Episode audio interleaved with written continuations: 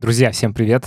Это Лев Пикалёв. Меня сегодня не будет в этом выпуске Хабр Weekly, но очень важно вам сказать, пожалуйста, зайдите в Apple подкасты или в CastBox, или на ту платформу, где вы слушаете нас, и поставьте нам отзыв. Нам очень важно это, и когда нам приходит новый отзыв, он сразу же попадает к нам в чат Хабр Weekly, и мы его обсуждаем, ставим всякие стикеры, милые сердечки, и очень радуемся. В общем, ставьте оценки, пишите отзывы, и это поможет другим людям узнать о Хабр Weekly. Вот, а я пойду. Хабр. Хабр Weekly.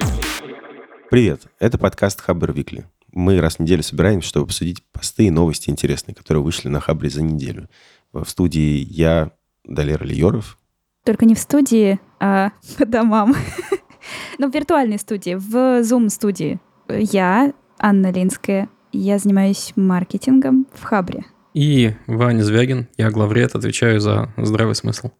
Далер, по-моему, не сказала, чем он занимается. Ну, я думаю, люди знают. Так, в следующий раз объявлю. Интрига. В смысле интрига? пятьдесят два выпуска я говорил, что я менеджер Хабр карьеры.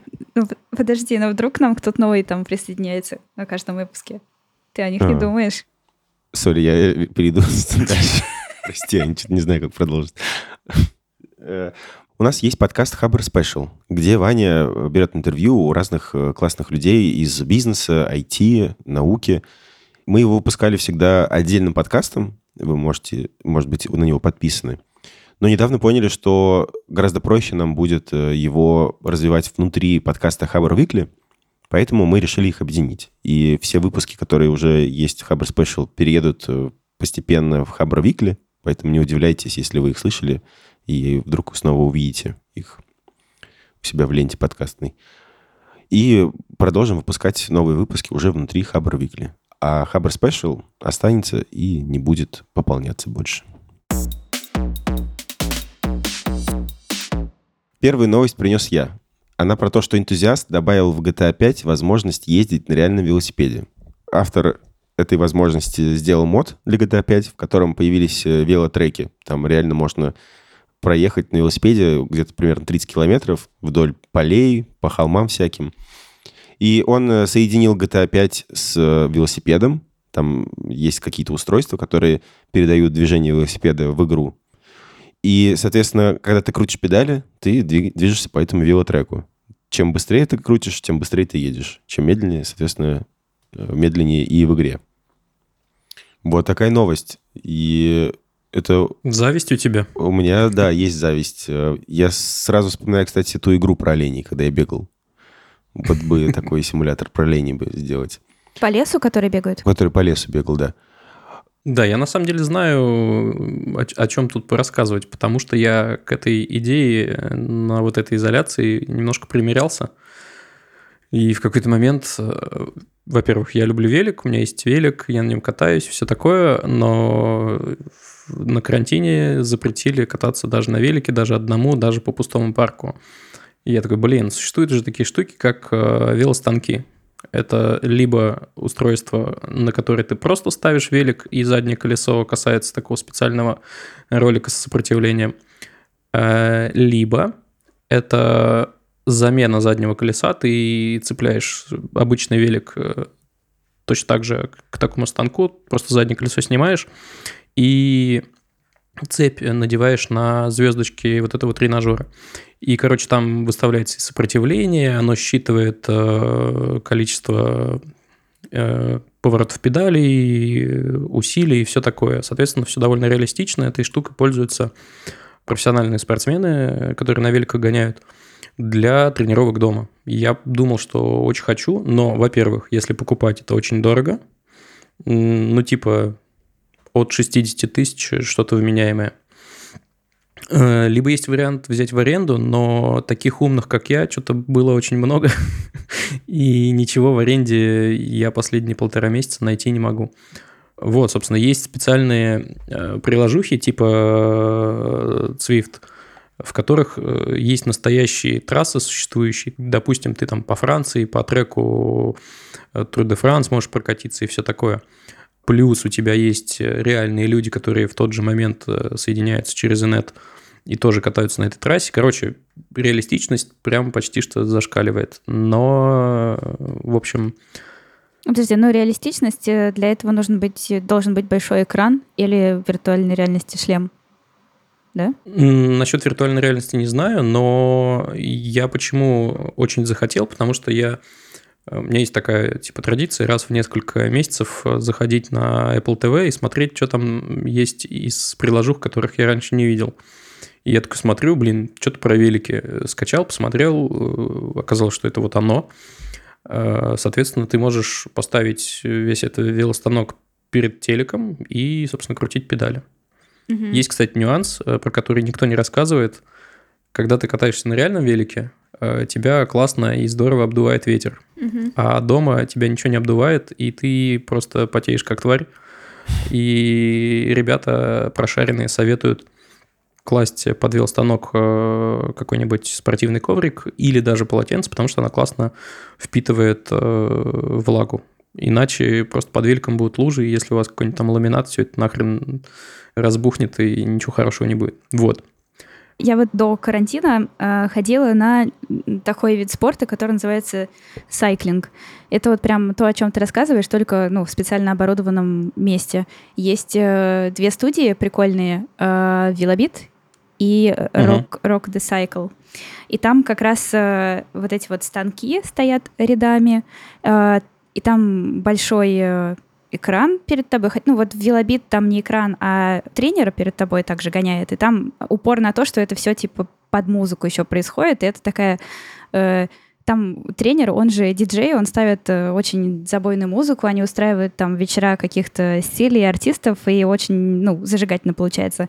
А Rock the Cycle, там э, перед э, тобой висит большой экран, на котором э, либо выводят э, там твои показатели, по скорости, там, по сопротивлению, и, ну, сравнивают с показателями других чуваков, которые с тобой едут, чтобы вы там соревновались еще. Вот. Либо показывают как раз, ну, какую-то картинку, то есть либо это какой-то веломаршрут, как вот ты рассказывал, либо это uh-huh. вообще что-то такое там, ну, сумасшедшее с графикой. И это все очень как раз э, круто и реалистично, потому что там звук настроен, потому что экран такой, он огромный, вообще на, во всю стену, и ты, соответственно, там на велике прямо в него упираешься и там, ну, меняешь, короче, сопротивление так, что ты, когда там в горку, ты как будто бы в горку едешь, с горки там, ну, полегче становится. Вот, и это вообще очень круто. Мне прямо нравилось этим заниматься. И я это к чему? К тому, что они э, свои байки вот на время карантина э, сдают в аренду. Я, кажется, у них, собственно, и смотрел mm-hmm. в том числе, и у них уже нет, потому что, повторюсь, таких умных что-то mm-hmm. много оказалось. Ну и плюс был, знаешь, еще какой момент? Я подумал, я подумал именно про аренду, потому что покупать, ну, во-первых, дороговато, особенно при условии, что я такой штукой никогда не пользовался, непонятно, ну, она у меня приживется, не приживется, а потом, если вдруг нет, ее как-то продавать кому-то, и, в общем, это ну, да, сложно. Да. Если бы был какой-то демо, демо-зона какая-то где-нибудь, я после карантина обязательно схожу, посмотрю, вдруг мне такое надо на зиму, например. А ты можешь прямо вот в эту студию попробовать походить в какую-нибудь из двух и посмотреть, как ну, тебе прикольно. Вообще... Там, да. Надо попробовать, короче. Да, uh-huh. мне нравится. Uh-huh. Вот, и возвращаясь к джи ти эй-шечке, это просто один из вариантов скрасить себе досуг во время довольно монотонной работы. Так ты просто крутишь педаль, а так у тебя перед глазами игра, в которой ты с радостью гонял на тачках, там uh-huh. грабил людей, караваны и все такое, а тут ты весело крутишь педальки. Ну и эти скриншоты и видосы там очень красивые. Ну, да, причем, кстати, приятно. Результаты, насколько я понимаю, можно выгрузить как раз в эти, во всякие Zwift и прочие штуки и mm-hmm. э, соревноваться потом. То есть все даже не просто для красоты, а еще и для пользы. Да, и там выводится вся эта инфа в процессе твоей езды. Максимально классно было бы, если бы это было в виртуальной реальности, и если бы можно было еще связать вот это, то, что ты говоришь, обдув ветром. Ты едешь, и чтобы он как-то был связан с миром в игре, и у тебя mm-hmm. вентилятор какой-то дул тебя с разной скоростью, может быть, с разной ну, температурой. Слушайте, ну, раз, раз пошла такая пять дэ. Пьянка, давайте вспомню прям супер олдскульную историю. который делал Philips. Он в норме называется Ambilight. Это такая штука, которая сейчас в основном по краям телека делается. Цветные светодиоды, в общем, которые как бы слегка так мутновато продолжают твой экран на стену. Такой засветкой соответствующей. Все это динамически обновляется, очень красиво. Но раньше, когда это все только начиналось, и когда они в телеке это не встраивали, это было отдельным комплектом. И был комплект для игр на компе. Ты такой ставил себе подсветочку, ставил специальные колонки, в которых было помимо динамиков еще вентиляторы. Ты их на себя направлял, и они дули на тебя. Я помню, что был специальный драйвер для игры «Кризис», который начинается с того, что ты падаешь типа с самолета, и, собственно, в этот момент на тебя начинал дуть ветер и все такое. А, еще была виброклавиатура, по-моему, чтобы ощущать всякие взрывы, выстрелы и прочее. Очень прикольно, но довольно заморочено. Была куча проводов, и с драйверами было туго. Поддерживали вообще очень немногие. Прикольно, в общем, не да. взлетело.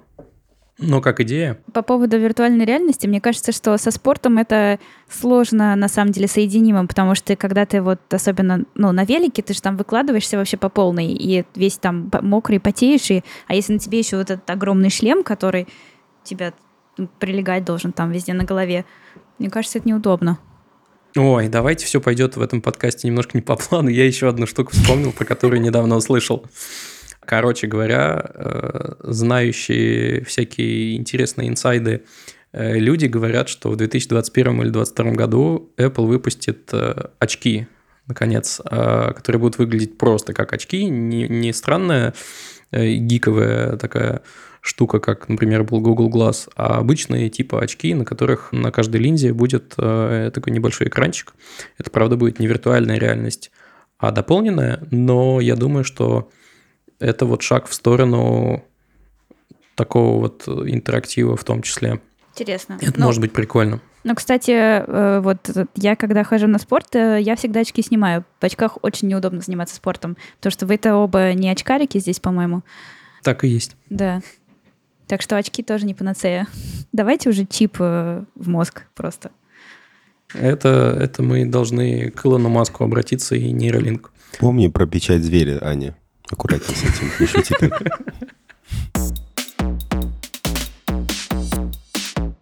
Кстати, о чипировании, всяких печатях и прочее. Следующая-то у нас новость про то, что Москва протестирует мобильный ай ди вместо паспорта. Я не знаю, кто из вас эту новость принес, но рассказывайте. Я принес. В общем, Москва хочет протестировать электронный паспорт вместо обычного бумажного документа. Вместо него будет выступать смартфон с электронной подписью или ку ар код. И предлагает это тестирование провести с первого июля уже две тысячи двадцатого года по декабрь двадцать первого, то есть год. Суть такая, что вместо ты можешь использовать этот электронный айдишник, свой мобильный ай ди, вместо паспорта для получения каких-то услуг, в том числе, там, например, для регистрации ИП, для подачи налоговой декларации, заключения трудовых договоров, продажи, купли машины. Ну, тут, тут, в общем, список такой достаточно внушительный. Для покупки билетов даже. Блин, мне, с одной стороны, нравится, а с другой стороны, я немножко боюсь, потому что ну, это потребует, очевидно, общей базы данных. По-моему, опять же, на этой же неделе была новость о том, что ребята планируют сделать общую базу данных россиян, не только москвичей. И, блин, ну, когда вся инфа о тебе сосредоточена в одном месте, это mm-hmm. немножечко крипово. А с другой стороны, я, конечно, понимаю, что ну, это то, куда в итоге все придет, потому что иначе нельзя. Я каждый раз, когда мне говорят в каком-нибудь ведомстве, что ой, а у нас нет этой записи, обращайтесь вот туда, идите пешком, там предъявите паспорт бумажный и все такое, я дико обламываюсь и думаю, что если бы была общая база, было бы супер кайфово. То есть я вообще ничего не должен был делать, никуда ходить.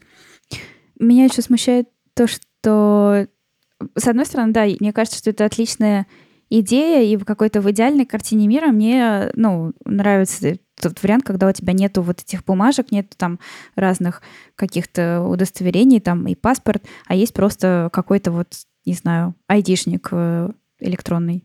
Но еще я, ну, не доверяю как-то нашим госструктурам, что ли. То есть у меня нет доверия, что они реально это сделают нормально. Потому что, вот, например, вот это приложение, которое сейчас, да, есть для... Ну, в котором отслеживают э, перемещение тех, кто заразился вирусом. Социальный, Социальный мониторинг, мониторинг. Как-то так. Да-да-да, оно же дико глючное, оно ужасно глючное. И там э, нужно, по-моему, раз в какое-то время он э, требует э, загрузить фотографию свою, что ты вот дома сидишь, а не на улице. Вот. Но э, там на каждый второй раз фотографию загрузить не получается. Приложение виснет, а когда ты не загружаешь э, фотографию, тебе выписывают штраф. У меня просто есть знакомая, которая сейчас э, болеет, и вот она говорит, что у нее уже этих штрафов там накопилось очень много, хотя она просто сидит дома. Ну, видимо, да, как-то дальше с этим жить. Да, мне кажется... Далер, знаешь, что я вспомнил? Да. И ты, вероятно, тоже должен помнить, потому что ты же раньше в студии работал, а у студии Паспорт. был проект под названием «Паспортус». Угу.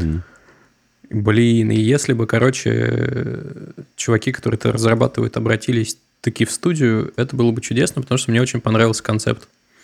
Там все так гладенько и, и здорово продумано. А что это? Что это такое? Ну, это, короче, такая приложуха защищенная, которая, собственно, да, мобильный айдишник вместо паспорта. Но это, по сути, развитие, такое хорошее развитие идеи суперприложения у тебя в одном месте. Есть и загран, и всякие заявления на всякие визы, выезд за границу, плюс у тебя, ну, разбиты временные периоды, типа юность, когда у тебя нет еще, типа, настоящего паспорта, но у тебя уже может быть такая приложуха, а потом взрослая жизнь. Короче, очень прикольно, можем оставить ссылку, там есть на что посмотреть.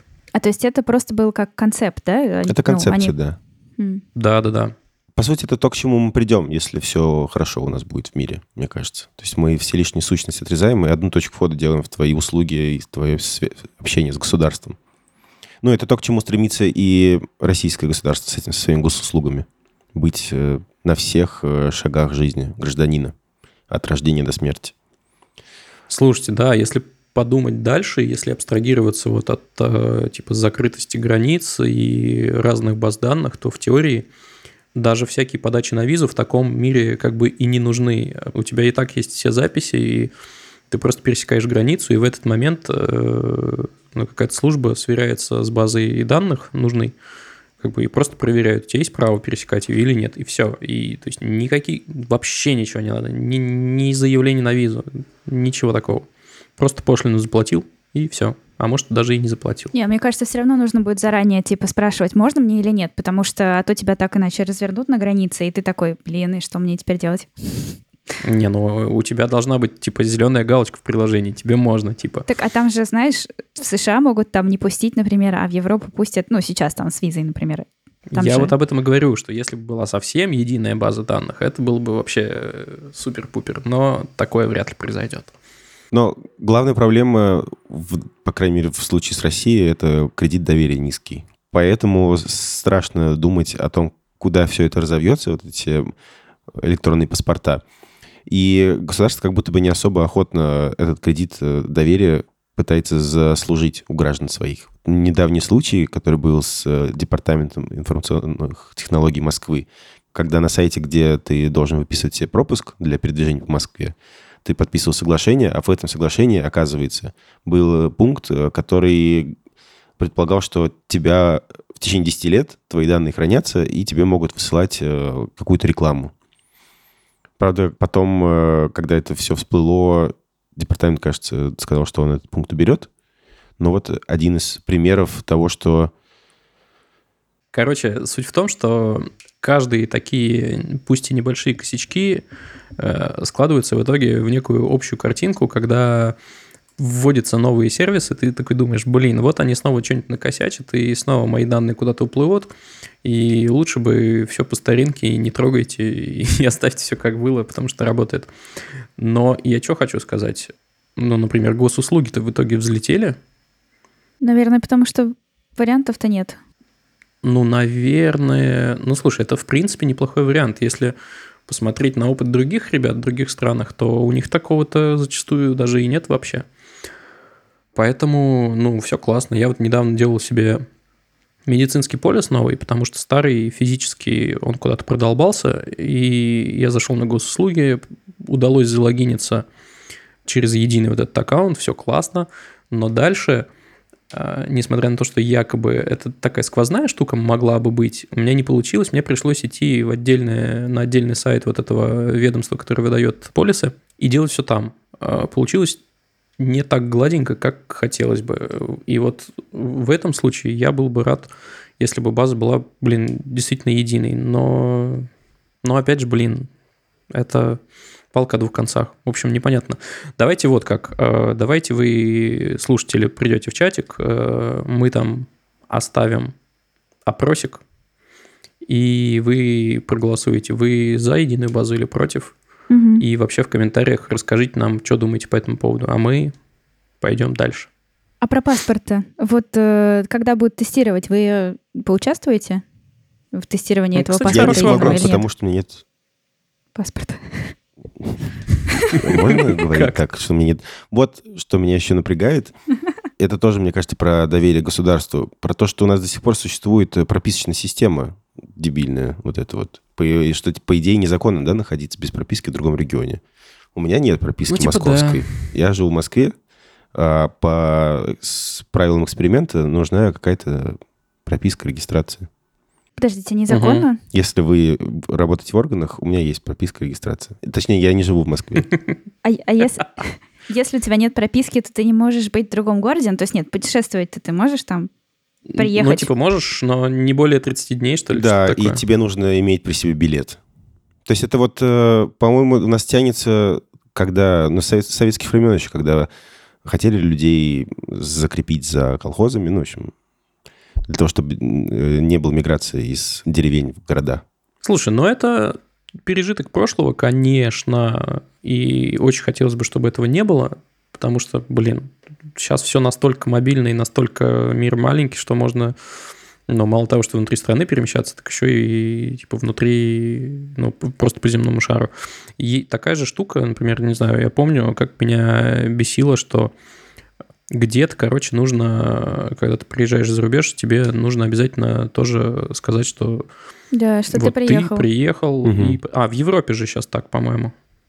Во всяком случае, по-моему, в Испании так или в Португалии, я не помню, я куда-то ездил, и меня uh-huh. э, чувак с Airbnb спросил э, какие-то мои, типа, как меня порегать, типа, на, на какой срок, что-то такое. Uh-huh. Там какая-то дополнительная заморочка, и мне это страшно не понравилось. В Азии э, тоже ну, в общем, так где-то, да. Ну, хочу обратить внимание, что вот эти вот проблемы с прописками, они только в моей голове живут, потому что за шесть лет почти жизни в Москве у меня ни разу ее органы власти не спросили. Единственный случай был, я стоял в метро, ко мне подошел какой-то узбек, типа «Ассаламу алейкум», там все дела. И по-узбекски спросил у меня что-то. Я такой не понял, ну, потому что я не знаю узбекский. И он потом по-русски мне пояснил. Документы, прописка, ничего не нужно там. Вот.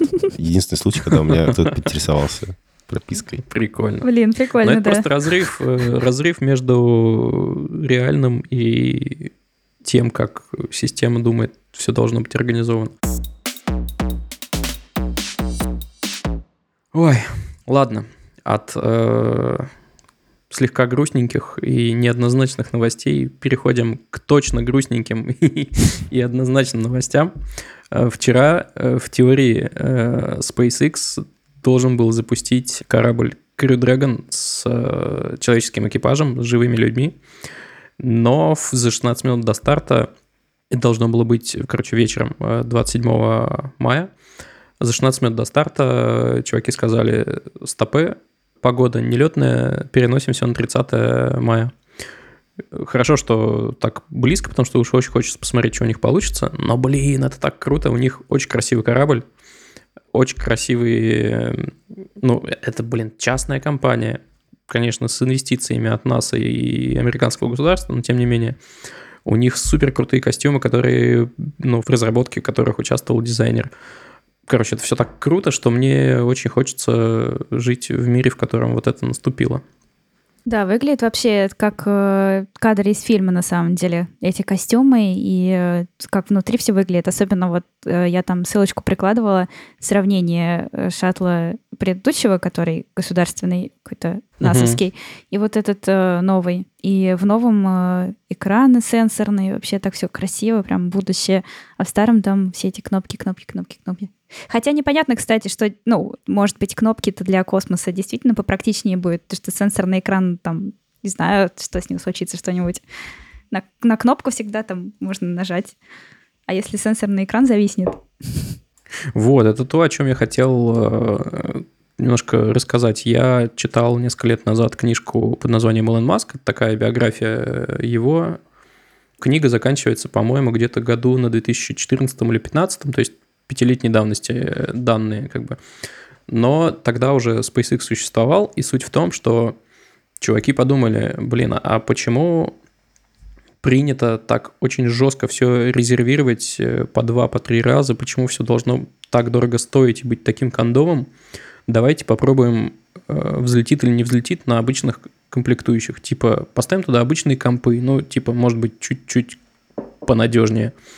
Поставим туда обычные мониторы. Типа, все это выдерживает перегрузки, и вообще нет никаких проблем, если с умом к этому подойти. И им удалось, а, снизить стоимость очень сильно, и из-за этого ими заинтересовалась НАСА. И, б, собственно, это позволило сделать все это, ну, подойти с эстетической точки зрения тоже. Мне вот очень нравится в SpaceX и вообще в том, чем занимается Маск, что помимо, ну, просто функции должна быть еще и какая-то эстетическая составляющая. Вот, что я хотел сказать. Вопросик у меня. Вы, вы бы полетели, если это все взлетит в итоге? Да, да, да, да, да, да, да. Скорее я бы всего. Точно, да. Далер, ты же... А, не знаю, вдруг это закрытая информация. Нет, это открытая информация, да. Я хочу... Я думаю о том, чтобы пойти учиться на космического психолога. Ну, это фантазия такая есть у меня. О, круто. Мы как-то говорили про это. В МГУ есть магистратура. Космический психолог, кстати, на всякий случай, это тот психолог, который работает с космонавтами. Потому что, когда Далер первый раз мне сказал, я, например, не поняла, что за космический психолог. Это, ну, соответственно, психолог, это, ну, который психолог, просто специализируется. Который про связь с космосом помогает раскрыть чакры. Чакры. Да? Почистить ауру. Так Аня подумала, наверное, первый раз. Да. Хорошо, что уточнила. Аня, ну вот ты такая сразу да-да-да-да, а как же риск подорваться на гигантском баке с топливом? На котором ты полетишь. Да. Билет эконом-класса, наверное, там будет. Это как индийские поезда, знаете? Да-да-да. Так же. Я ездила, кстати, в индийских поездах. Я знаю, о чем я говорю. Блин, не знаю, слушай, меня, ну, мне всегда очень хотелось полететь в космос. Я даже помню, что сколько-то лет назад, я не помню, что это был за фильм, но я помню, что... Хотя, может, у меня просто настроение было такое. Но я, короче, пришла в кино на какой-то фильм про космос, и на первых пяти минутах начала там рыдать прямо в зале, потому что я подумала о том, что я никогда не стану космонавтом. Такая странная история. «Интерстеллар» смотрела? Конечно. Рыдала. Ой, ну, я уже не помню. Ну, там вроде как было все трагичненько, да, в конце? Ну, в конце там... Или конечно, нет? Была в конце там был полнейшая трешняк, дичь, этот... дичь с библиотекой да, да, да, да, да. и все такое. По поводу полетов в космос, космонавты ведь готовятся очень серьезно физически, и там сидят потом неделями на карантине, чтобы не подцепить какую-то заразу. А в фильмах показывают, что в космос мог, может летать кто угодно. Вот непонятно, на наш век достигнет ли космонавтика того, чтобы обычные люди без особо сильной подготовки могли бы летать в космос. То есть нам, скорее всего, придется очень постараться. Ну вот в этом, в этом и, собственно, прикол в, в том, что это постепенно войдет в какую-то бытовую часть жизни. Ну типа летают и летают точно так же, как самолеты. Угу. Раньше, раньше же это стоило супердорого. Позвольте, мог вообще не каждый, а сейчас ну, сел в лоукостер и полетел. Может быть, там будет так же. И, ну, опять же, это вот несколько преувеличенная история, что там супер-пупер перегрузки. Они там, безусловно, есть, они довольно большие, но ничего такого супер страшного, насколько я понимаю, не происходит все-таки. Так, Ваня, ты бы полетел в космос? Ой, я, короче, я в последнее время думаю, что всякие затеи, в которых даже теоретически, но довольно нелепо можно расстаться с жизнью, это пока не для меня. Ну, типа, ты такой сидишь на гигантском танкере с топливом и такой бабах. Ну, что за фигня? Это было так нелепо. Блин, ну, типа, ну на самом деле... Я понимаю, там разгерметизировался бы какой-нибудь скафандр на Луне. Это уже да, но когда у тебя есть возможность просто нелепо прямо на Земле подорваться, это... Не знаю. Я умом понимаю, что по математике, ну, с точки зрения вероятности всего этого, наверное, это в итоге снизится и будет не страшнее, чем сесть в тачку. Но, черт побери... Это так не... Это все равно, что, знаешь... Не, не приведу пример. Хотел сказать, что это все равно, что прыгнуть с огромной-огромной тарзанки в Сочи, типа, ну а вдруг оборвется? Я лучше вот постою со стороны и посмотрю.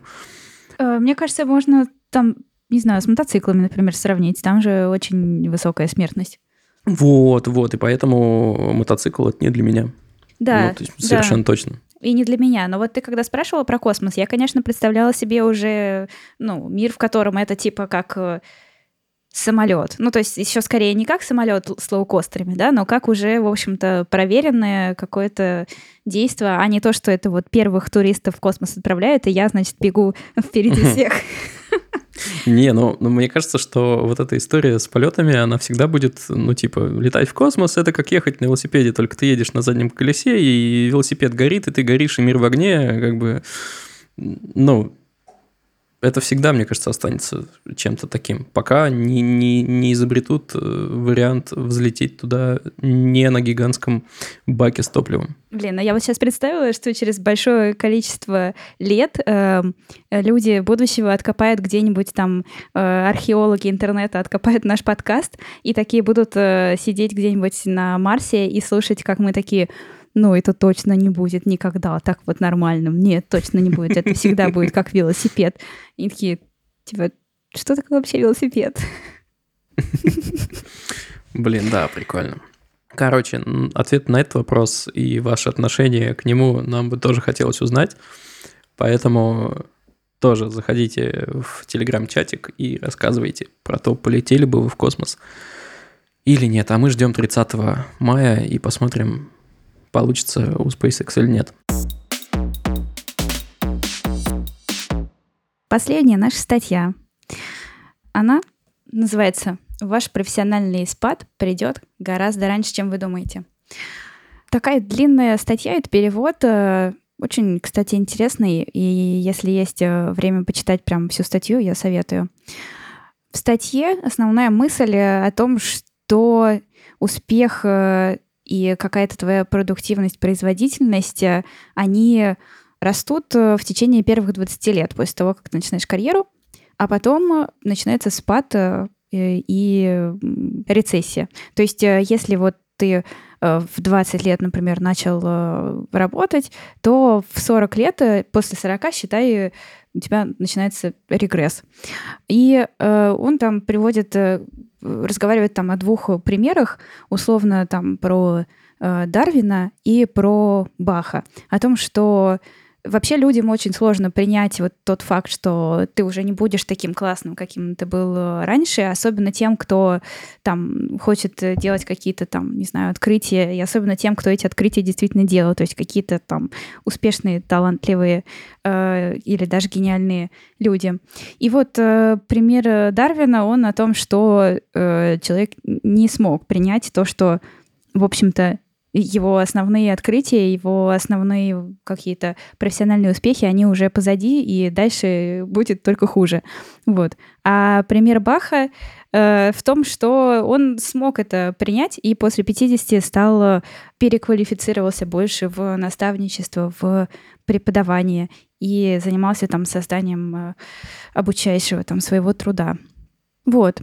Собственно, это такая основная мысль о том, что надо понимать это, не, наверное, жить в каком-то сказочном мире, думая, что ты там в семьдесят создашь свой величайший э, труд, не знаю, роман или откроешь что-нибудь великое. И понимать, что твои лучшие годы, они действительно э, пройдут. И, над, и с этим надо будет дальше как-то жить по-другому. Вот. Да, еще была забавная такая мысль в конце, что есть добродетели из резюме и добродетели из надгробной речи. Добродетели из резюме — это вот твои всякие достижения, типа открыл там, не знаю, миллионную компанию с капитализацией там с большой или полетел в космос или еще что-нибудь. А добродетели из надгробной речи — это то, что ты бы хотел, чтобы тебе сказали, когда, ну, ты уже будешь там лежать в могилке. Типа он был там добрым и хорошим человеком, отличным другом, там что-нибудь еще. Вот. А, такая, на самом деле, не знаю, ну, не грустная статья, но слегка, наверное, отрезвляющая, что ли. Наверное, надо просто об этом, ну, помнить, потому что так-то ты живешь, и кажется, что твои там когнитивные способности будут такими же еще очень долго, и все там твои величайшие открытия, они впереди. А на самом деле нет. И вот как и в статье написано, профессиональный спад, он придет гораздо раньше, чем ты сам думаешь, он придет. И нужно к этому как-то быть готовым. Что скажете? Как вы вообще думаете про вот этот э, период после пятидесяти, да? Или вопросы? Можно вопрос? Я правильно понимаю, что если я начал свою профессиональную карьеру в двадцать лет, соответственно, вот э, мне сейчас тридцать, почти к сорока, да, я как бы расцвету.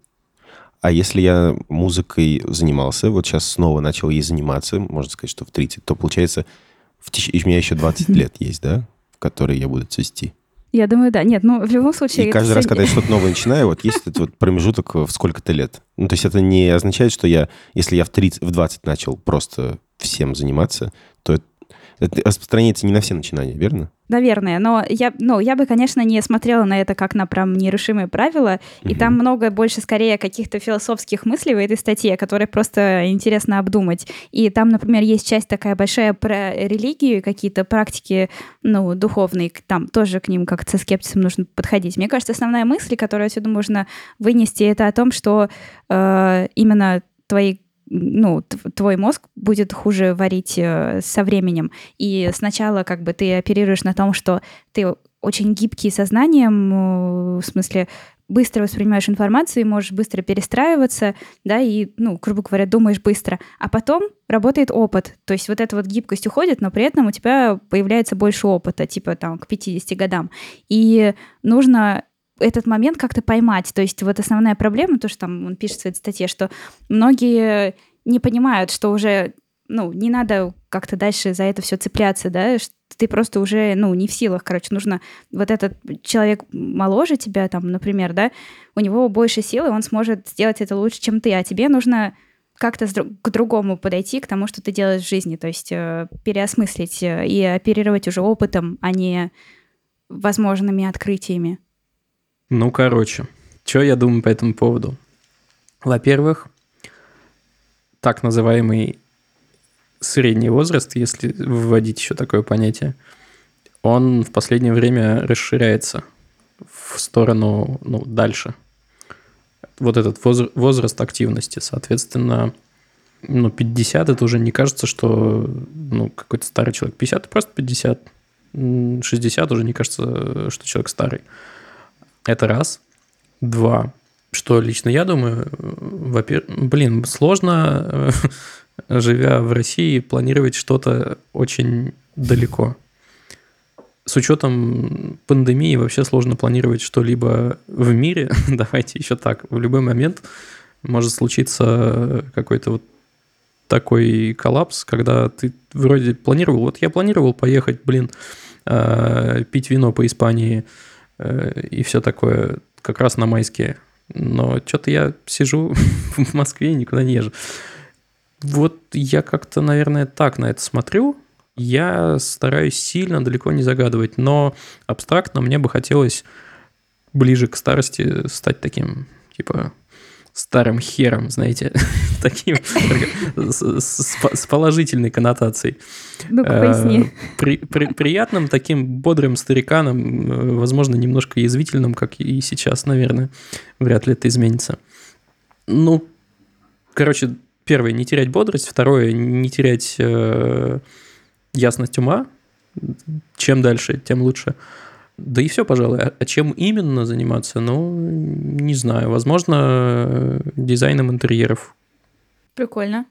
Тем более, что, ну, по твоей квартире сейчас Видно, что все хорошо получается. Подожди, а ты, кстати, сам ее дизайнил? Да. Класс. Да, да, да.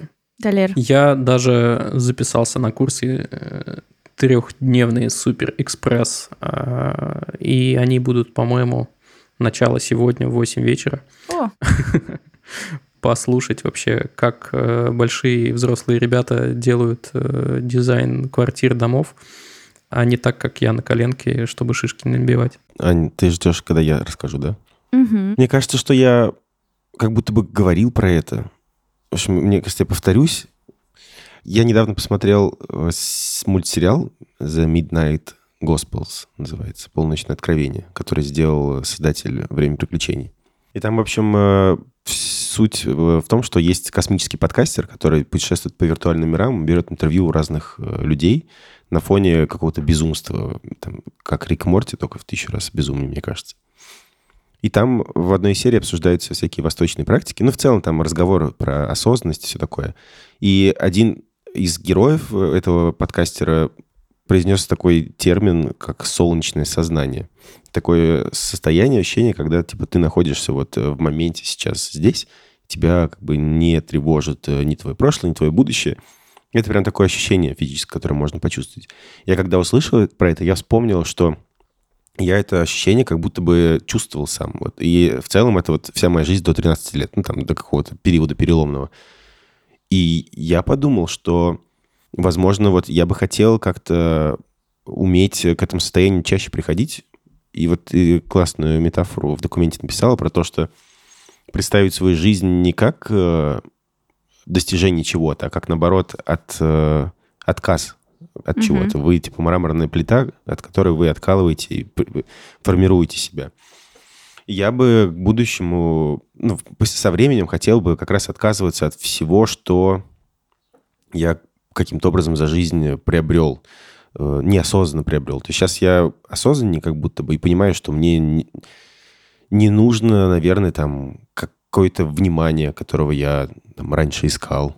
И поэтому, может быть... В общем, я хочу избавиться от всего лишнего, что на самом деле не важно для меня. И вот, возможно, это главное, что я хочу видеть в будущем. Я не умею создавать конкретные цели и понял, что, может быть, мне это и не нужно. Поэтому у меня есть какой-то образ, вот это вот солнечное сознание, вот это вот. Звучит, конечно, по очень шарлатански, возможно. Число зверя. Число зверя, да.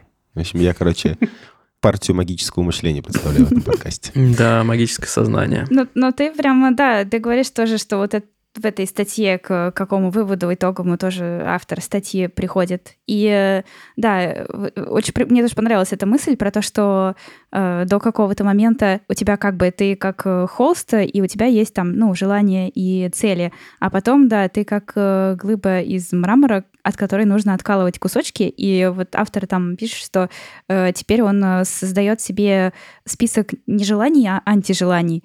Типа вещей, всяких отношений, обязательств и так далее, всего остального, от чего он пытается, ну, отказываться, и смотрит, что с ним происходит дальше. Без этого всего, без, ну, этих вещей. Но если говорить про конкретные какие-то вещи, то они, конечно, тоже есть. Ну, там, музыкой заниматься больше, да? Семью какую-то завести. В общем, конкретные вещи тоже понятно. А у тебя, Ань, чего? К пятидесяти? Вообще, после пятидесяти. Какие планы на будущее?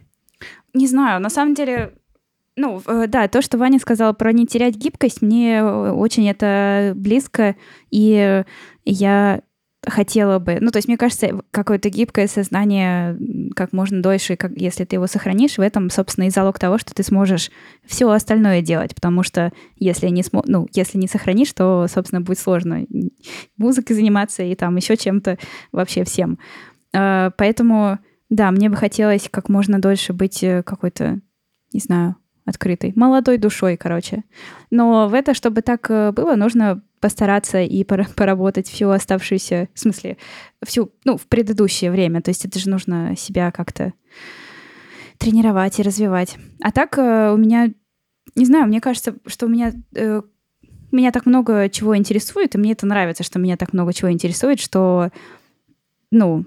Может, мне нравится возможность что-то новое попробовать. И мне кажется, что сейчас же мы там из того, что время ускорилось, и, в общем, за жизнь человек успевает пройти там не один карьерный путь, а много разных. И это прикольно, что можно попробовать вообще совершенно разные штуки. Не знаю. Ну, то есть, на самом деле, вот пятьдесят, да, это же совсем не возраст. Вот там у меня маме, например, пятьдесят исполнилось, и она живее меня по всем фронтам.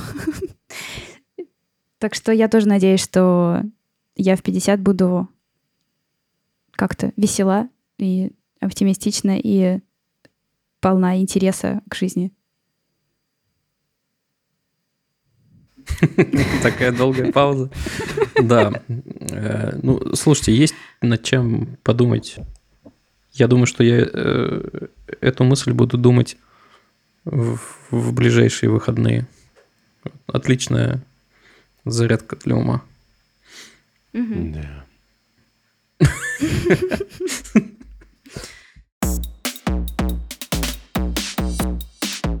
Ответы на вопросы слушателей. В описании подкаста есть Google форма, куда вы можете задать вопросы любому из ведущих. Вопрос от Артема.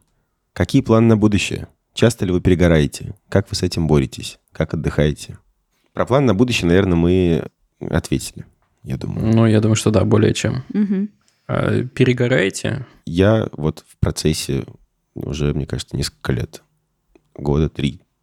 Ты все, все, все никак не поменяешь предохранитель? Перегорело все? Да. Ого. А по тебе так и не скажешь. А я умею не показывать свои чувства. Три года, на самом деле, это очень долго. Ну, это, ж, это такой большой стресс постоянный, ну, для всего тебя. Это как бы э, понятно, что не бинарное все это, а там нюансы какие-то, что мне в какой-то момент хорошо, в какой-то не очень. Но я общий фон э, ощущаю такой перегоревший, усталый. Как я с этим борюсь? Блин, вопрос. Непонятно. То есть мне кажется, что я борюсь, но мне кажется, что это неэффективные у меня все способы. А, позволяю себе, может быть, тупить. Вот. Это помогает. Когда ты не тратишь время на сопротивление, не тратишь силы на сопротивление, там, работе или чему-то еще. Ну, то есть, когда у тебя что-то не получается, ты пытаешься себя заставить, там, работать, заставить, не знаю, общаться с кем-то. И... Но тебе этого не хочется делать. У тебя возникает сопротивление. И ты на это сопротивление тратишь энергию. И еще сильнее перегораешь. И когда ты разрешаешь себе чего-то не делать, не сопротивляешься, то вот как раз вот это может помочь справиться, мне кажется, с перегоранием. Я вот стараюсь, mm-hmm. про- учусь этому. Я вот э, выгорала пару раз, и э, оба раза я увольнялась и отправлялась в большое путешествие, важное для меня. Ну, то есть не просто в отпуск, а в какое-то, какое-то приключение. Не знаю. Первый раз я вот поехала в Азию и поехала на Випассану. Ну, то есть совсем первый раз, как раз это была моя первая Випассана. Вот. И у меня было путешествие такое, там, неделя на три, наверное. Сначала, ну, на Випассану, потом просто я поездила по Азии. А во второй раз я пошла в Камино. Это такой очень долгий трек через всю Испанию. Ты идешь пешком. Вот. Поехала одна и вне сезон. И это было очень-очень... очень правильное решение. Поэтому какой-то у меня такой рецепт выработался. Все, все бросать и уезжать. Но вот этот метод типа сжигания мостов, он тебе не кажется чересчур радикальным, что ли? Не сложно тебе восстанавливать потом в точку исходную после сжигания очередного? А вот она должна ли быть исходной, кстати? Нет, ну, во-первых, я же уезжаю не на год. То есть если на год уехать, то ты приедешь вообще в другой мир. А когда на месяц там, то, в общем-то, не то, чтобы ты прям в совершенно другое место приезжаешь. Хотя вот, ну, как раз вот эти вот большие путешествия, они для меня так и работали, что я, ну, другим человеком как бы возвращалась оттуда и по-другому совершенно на все, ну, смотрела. Но на самом деле, наверное, здесь работает просто вот этот совет, да, который дают, что, ну, типа, сменить, сменить обстановку. То есть это просто мой способ радикально как-то сменить обстановку и посмотреть на все другими глазами. А то, что радикально вот сжигать мосты, мне кажется, что нет. Мне кажется, что в этом нет ничего плохого. И наоборот, хуже, когда ты как раз вот, когда Лера сказала, себя заставляешь и, ну, не знаю, продолжаешь там же, там, быть на этом же месте. И... Хотя, опять же, все зависит от степени выгорания, конечно. То есть бывает, что ты просто в начале, и, может быть, это даже не выгорание, ты просто устала, тебе действительно достаточно сходить в отпуск на недельку, поехать на дачу и отключить телефон. И ты через неделю возвращаешься и понимаешь, что да, нормально, у меня работа, типа, коллеги вроде мне нравятся, работа нравится, все в порядке. Но как-то вот я в эти моменты четко понимала, что это не тот случай, когда я просто устала, это тот случай, когда я реально... когда надо что-то вот такое сделать, то есть совсем выше куда-то из себя выпрыгнуть в другую сторону, иначе все, конец. Там вот есть дополнение, вопрос последний, как отдыхаете? Мне кажется, что высший пилотаж – это внедрить отдых на регулярной основе, чтобы ты не раз в какое-то время спускал максимальное количество напряжения, а регулярно по чуть-чуть, чтобы да, она да. тебя просто не успевала накапливаться. И вот... Да. Вот это вот тоже важно. Научиться как-то отдыхать. Да-да-да, полностью поддерживаю. Да, согласен. Я что-то даже не знаю, что тут добавить. Да, выгорал. Да, менял работу. Да, пытался менять декорации. Да, путешествия помогают. Да, возвращаешься другим человеком. Да хрен его знает. И тысячу раз да, не надо... Ну, по возможности не стоит допускать вот этого момента, когда количество пара под крышечкой уже настолько большое, что крышечку срывает. Угу. И плюс еще не стоит гайку самостоятельно заворачивать. В какой-то момент надо просто отпустить и расслабиться, иначе будет хуже. Вот, наверное, как-то так. Ну да, да. То есть, когда ты понимаешь, что тебе нужно... Э- чтобы дальше вот продолжать то, что ты делаешь и где ты находишься, тебе нужно прям вот сжать зубы и, и дальше двигаться, потому что вот у меня в какой-то момент было именно такое состояние, что мне просто нужно прям напрячься так вот стопроцентно и добежать. Вот если ты, ты сидишь и думаешь, что тебе нужно просто добежать, то это очень плохой признак. Так не нужно. Ну, то есть нужно... Значит, что-то идет не так. Не нужно бежать. Если, если кажется, что нужно бежать, то не нужно бежать. Что, следующий вопрос? Да? Давайте. Тимур Есетов спрашивает. macOS многие считают лучшей операционной системой для работы. И я знаю, что многие из вас тоже пользуются ей. Почему? Что может дать macOS, что не может дать Windows? Я не адепт какой бы то ни было операционки, чисто из любопытства. Ну что? У меня есть ощущение, конечно, субъективное абсолютно, что винда, когда я на ней работаю... У меня есть виндовый комп, она постепенно замусоривается и, и начинает очень-очень медленно работать. Я прям... Меня начинает трясти в какой-то момент. Приходится брать и все на, нафиг сносить. А с Mac'ом, ну вот, этот MacBook, ему два года, я ничего такого не делал вообще ни разу. Однажды у меня просто переполнился диск э, всяким мусором. Но, опять же, в, в macOS есть встроенная утилитка. Она не самая крутая, лучше купить какую-нибудь специализированную. Но таки есть утилитка для очистки всякого мусора. Ты просто несколько кнопочек жмешь и удаляешь лишнее, ненужное, которое ты там год не трогал. Ну и просто визуально как-то графический язык мне здесь нравится больше. Он все как-то четче, типографика лучше, шрифты приятнее. Интерфейсы как будто бы более продуманы. Хотя, ну, впервые, когда я пересел за Mac с винды, а сначала я был на винде, это была, конечно, боль, потому что некоторые вещи организованы просто иначе. Ну, с другого конца как будто.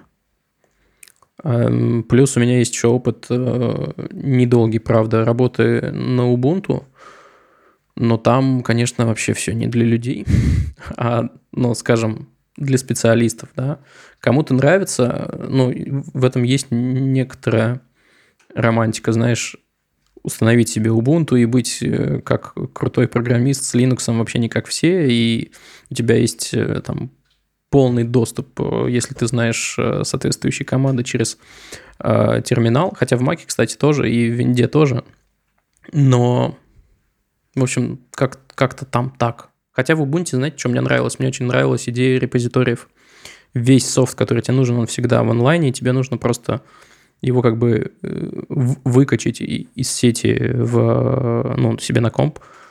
И это то, что более или менее работает сейчас и на Винде тоже. Там есть магазин приложух, и на Маке тоже, но они там есть, блин, не все.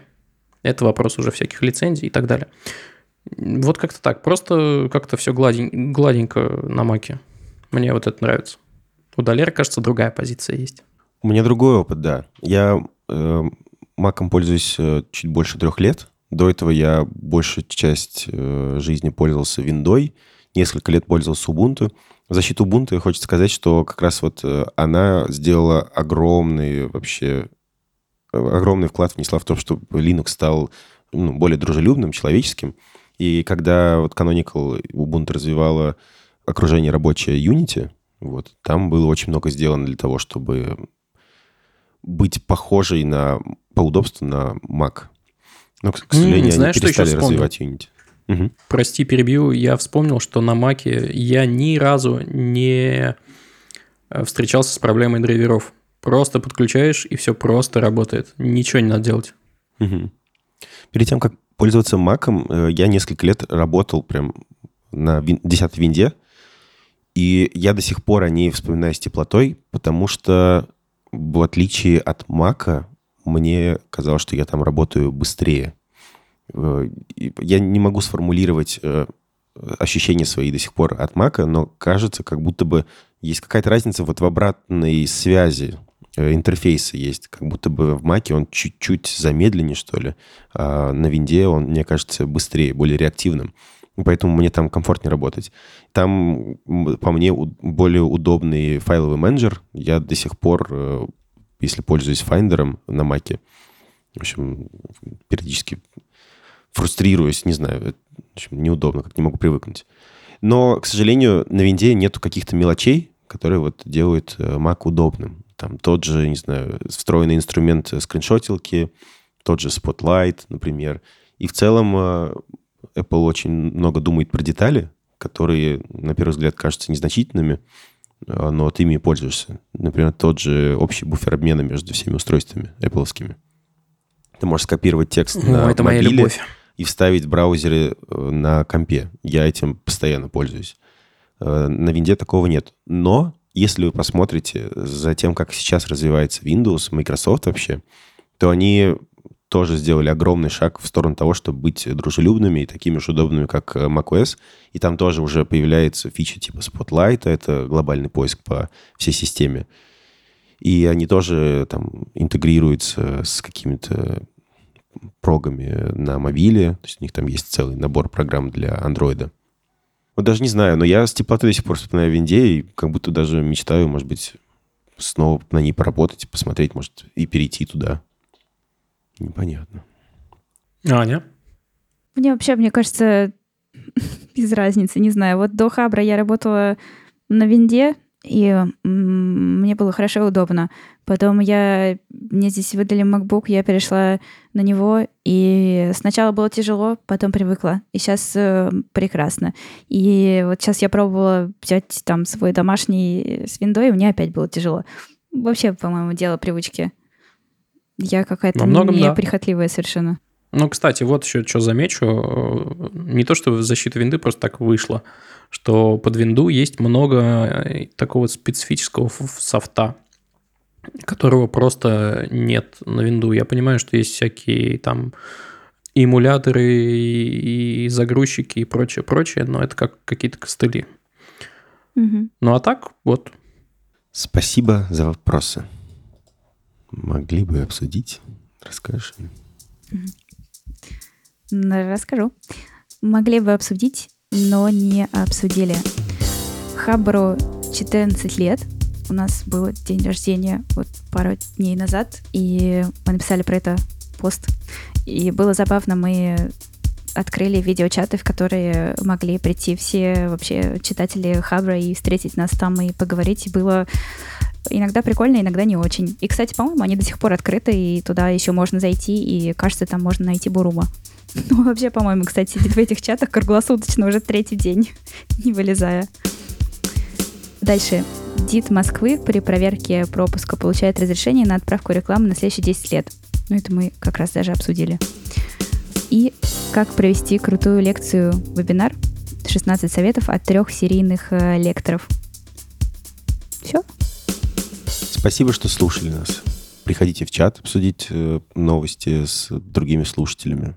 Присылайте свои ссылки на блоги, телеграм-каналы, проекты, которые вы делаете. Мы о них можем рассказать в нашей рубрике «Сережа из Брянска». Присылайте свои вопросы через форму. Мы постепенно на по два-три вопроса в каждом выпуске отвечаем. Ответим и на ваш, возможно. Что-то мы д- давно ничего не вставляли в начало выпуска. Если вам есть что сказать по темам, которые мы обсуждали в этом, э- есть что прокомментировать, э- у нас есть специальный бот, в которого можно наговорить голосом, что вы думаете. Спасибо, пока. Хороших выходных. Покеда. Пока-пока.